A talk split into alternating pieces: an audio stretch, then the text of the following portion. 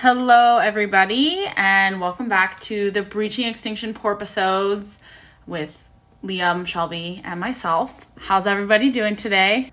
We're pretty We are good. good over here. Yes. I feel like we haven't done this in so long that I'm like, I forget how to do this. Um, but I guess it maybe it hasn't been that long. It was just like one week off. Um, yeah. But yes, so um, we're going to share some Southern resident news um, as we do. So there was a new study that was published um, recently. Where did I already lose it? Um, um, a new study that just came out um, titled Endangered Predators and Endangered Prey Seasonal Diet of the Southern Resident Killer Whales.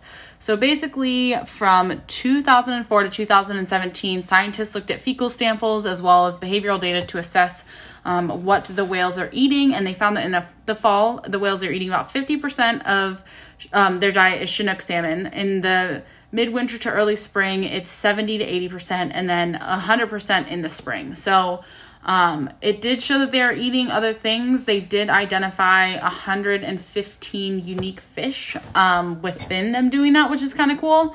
Um, and then the majority of this data was taken using fecal samples. So they just like looked at the animal's poop to see what they're eating. Um, and I think that I honestly kind of just, I had to, I didn't have too much time to go very much in depth with this article, but it looked like JPod was like the, the primary group that they did get to look at, which is something important to note. But um, yeah, anyone else have comments on this study? Yeah, it's Uh, definitely great that. Oh, sorry, Liam.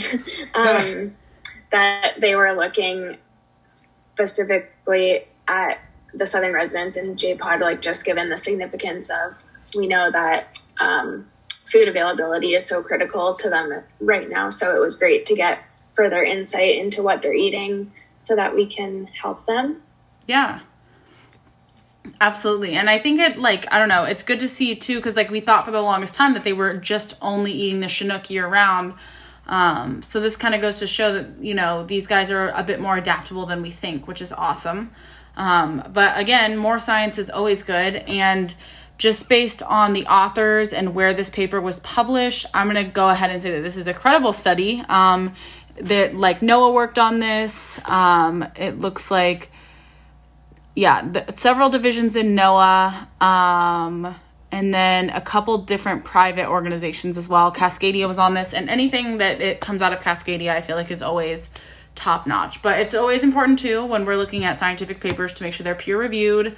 Um, this is a credible journal, so this is a peer reviewed article, um, and you can access it online for free. We'll um, put the link down in the bio so that you guys can take a look at it. Um, but this is definitely a credible article that is really helpful for us.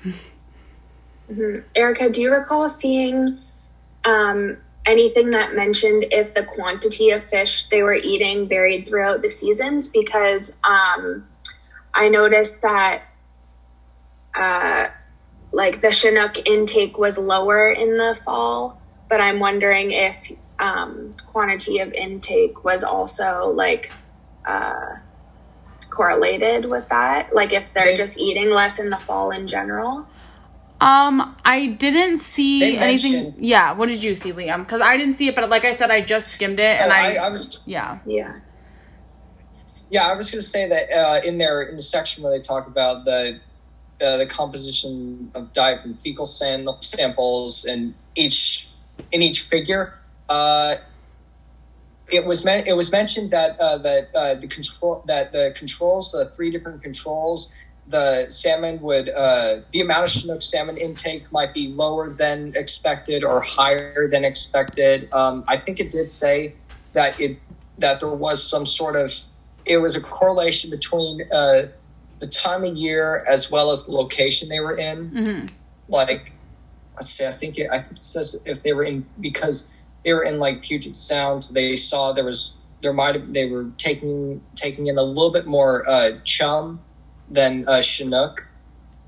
Yeah, I guess if they were mostly going based off of fecal samples, it would be hard to know if the quantity of actual intake was differing. Yeah. uh, unless it was super significant with like super small Yeah. fecal samples or something. Yeah, so in in Puget in Puget Sound, it, uh, chum salmon was the next most uh, common species, but Hmm. uh, but you know, when they were on the on the coast it was non-existent, which kind which kind of makes sense. And it's likely that the Chinook salmon would be along the coast rather than you know within uh, the Puget Sound area. Yeah, definitely. And did you guys notice that um, it says so? Although outer coast Chinook samples included 14 stocks, four river systems accounted for over 90% of samples, predominantly the Columbia River. I was just going to note that. So we have things we need to get done along the Columbia. Yes. Um, yeah. So that's super important. So this is why I mean having all of this science just helps us to make more informed and better decisions. And if anything, this study just solidifies the need to have sustainable fisheries as well as to remove the lower Snake River dams um, and I mean, dams in general, I think it sounds like most dams should just go down. I haven't looked into every dam that exists, but the ones that are in the way of salmon definitely have a huge impact. So, uh, yeah. Yeah, we have credible sources that have done some extensive analysis on the uh, Columbia River dams, and they've definitely concluded that they're, the cost of taking them down outweighs the cost of keeping them. Yes. So it if just needs the, to happen. It just needs to happen. Yeah. And we know um, Mike Simpson, uh, who's a representative of Idaho, that he just um, backed or he just like wrote a proposal to have the lower snake river dams removed in the next nine years um, but ideally what we can do for those of you that are listening even if you're from a square state in the middle we need it would be really helpful if we had another republican representative to back him from a state that probably has nothing to do with washington. That would make it really strong. Um, but you know we need to definitely continue to write our representatives call our representatives and tell them that you know this is a good idea. We just need it to happen sooner and then encourage more people to back that. Exactly. Yeah. So any any any represent any represent any representative at all no matter what the political affiliation that would help that would help back up uh, back up some of uh, pieces of uh, Mike Simpson's uh, proposal to help to help uh, Northwest with the uh, to help uh, the Tri City area with uh, moving off of uh, dams as well as any efforts to get the dams down as soon as possible because um, it's they're they're supposed to be uh, scheduled for a 2030 uh, breaching, which is nine years down the line, but we can they can be taken down even sooner. Yes. I mean, we could get them like so, yeah, we could we start removing them this year. We don't even need legislation for that. Yeah.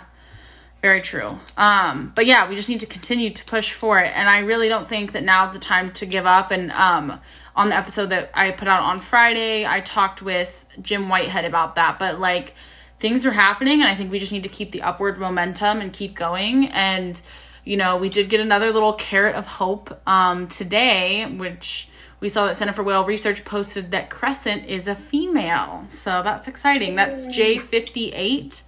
Um, so yeah, that's um, Eclipse's baby, and she's a girl. Yay! Yes, which we course. need, which we especially need females now more than ever in their pods, and it's very hopeful. And anytime there's a uh, there's a calf that's a girl, it's always a wonderful sign of hope. Yes, healthy baby is the first priority, but uh, we need babies. some girls to balance out the ratio. So that's awesome. Yes. Yeah yeah, it's pretty awesome. And then Center for Whale Research did just post their um, quarterly update. What do they call it? They call it their whale report. Um, and in there, they summarized like the sightings that they had in 2020. They talked about what they've had so far in 2021. Um, and they are putting out a new catalog for um, transients and residents, which is something that does happen annually. So they said to look for that in the late spring. So everyone look for that in the late spring.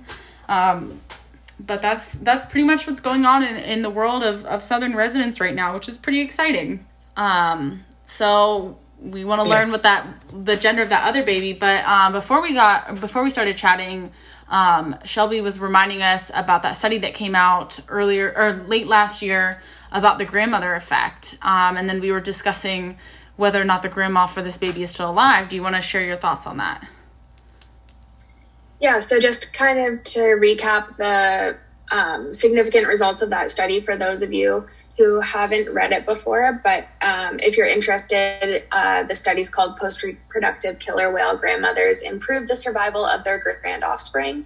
and basically the results showed that post reproductive grandmothers um, help uh, help uh, new calves thrive because since they're no longer in that reproductive stage themselves, they're able to um, play a, more of a leadership role in the pod and also help uh, the mothers uh, not only care for the calf, but also teaching the mother care for their calf because they're not competing reproductively um, with those other reproductive females anymore.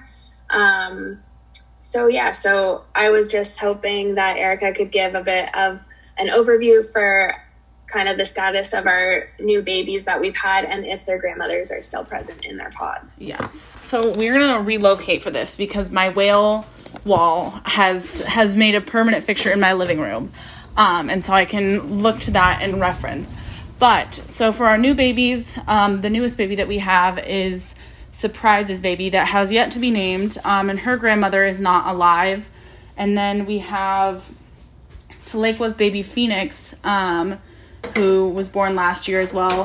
His grandmother is not alive, and then Crescent's grandmother is alive. So J19 is his grandma, uh, or her grandma, um, and then Eclipse is her mom, so that's J41, and then there's um, her, and she's got one brother. So she does have a grandma, and we see that there is a correlation between um, the calf's survival and having a grandma.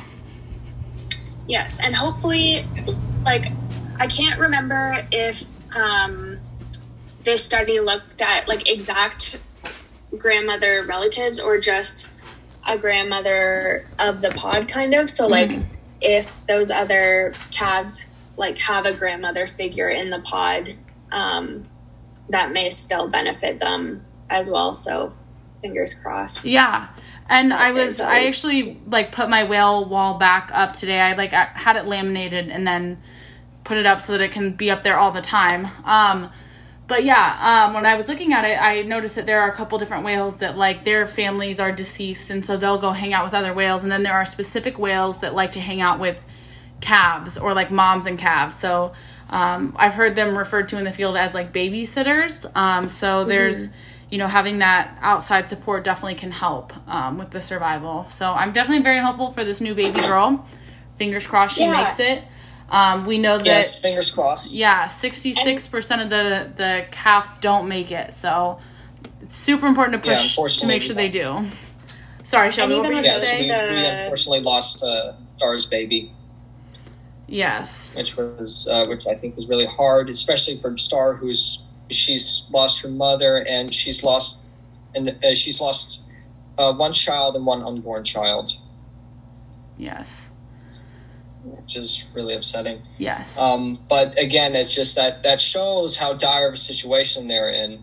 You know, even if they, you know, even if they are uh, resorting as best they can to uh, to different sources of food, they can't. You know, this is the salmon are integral to their society, and mm-hmm. any threat that faces that that faces that has to be dealt with. Yes, definitely. Yeah. Shelby, did you have something to say? Oh, I was just gonna say that um, we have seen like the whales can be pretty adaptive too and resilient. Like I know in the northern resident population in the apod, there's um, a, there's one instance where a calf lost its mother or something and kind of its uncle mm-hmm. has kind of taken it under its wing i believe that's the situation but anyways i was just saying that um, the grandmother effect has shown uh, to play a significant role on the calves but we know that the whales can also they're super smart and adaptive and you know they kind of we admire them for um, taking like care of each other and having kind of that pod mentality. So, mm-hmm. um, yeah, so just kind of hopeful that these calves thrive and keep doing well. Yes. And we Long, should healthy lives. Yes, so act like them, become... come together and and do everything we can to help them at this point. Okay, so Liam's computer did crash and we lost him, but um, this Friday we will be doing a Q&A episode. So if you guys have questions, submit them to us on Instagram, Facebook, um, or send an email to info at breachingextinction.com. But thanks so much for joining us, guys. Thank you.